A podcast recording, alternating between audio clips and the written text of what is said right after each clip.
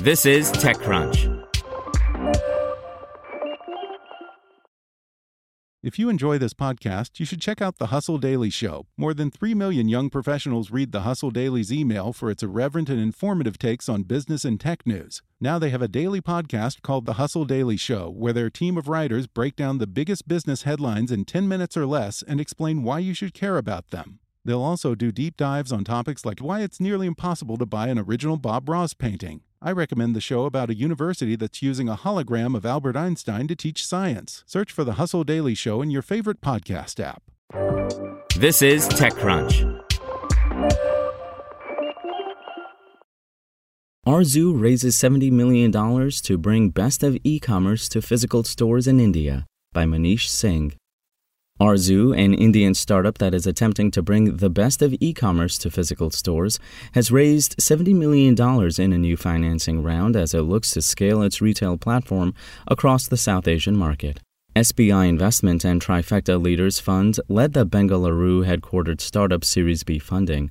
Tony Xu, founder of DoorDash, Celesta Capital, and Three Lines VC, also invested in the new round, which values it at $310 million. The startup has raised over $85 million across different rounds to date. Millions of retail stores in India are struggling to compete with large retail chains and e commerce giants Amazon and Flipkart because they don't offer a wide selection of items and they are unable to provide customers with best prices. Founded by two Flipkart alums, Arzooo is attempting to solve this by working with big brands to secure large inventories and selling and delivering them to retail stores at better prices.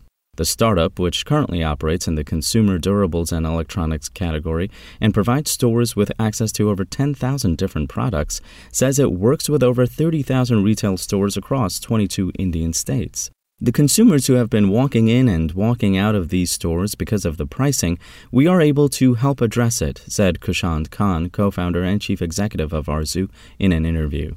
Arzooo has built its own logistics supply chain network for last mile delivery of inventories, and it also provides businesses with working capital, giving them up to $25,300 in revolving credit. These are the stores that fall in the lowest slab of the value chain. They don't have access to as good margin chain as, say, Reliance Retail and Croma and Amazon. They are getting sandwiched between the two, he explained. Arzooo is able to deliver these stores better prices because it is cutting several intermediaries from the equation. We are partnered today with most large manufacturers and national distributors, he said. These stores, whose size typically range between 700 to 1200 square feet area, clock between 12,500 to $19,000 of sales each month. They power 75% of all consumer durable purchases in India, said Khan. Arzooo's business model is very capital efficient and can meet the increasingly diversified requirement of both retail shops and end customers.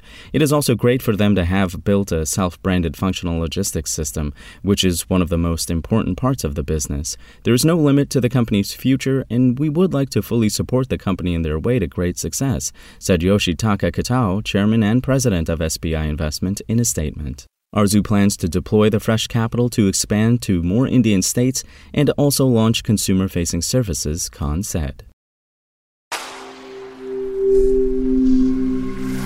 Spoken Layer.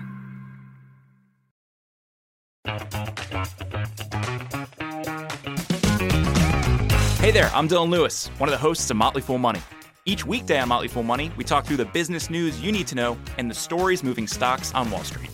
On weekends, we dive into the industries shaping tomorrow and host the experts, authors, and executives that understand them. Tune in for insights, a long term perspective on investing, and of course, stock ideas. Plenty of them. To quote a listener, it pays to listen. Check us out and subscribe wherever you listen to podcasts.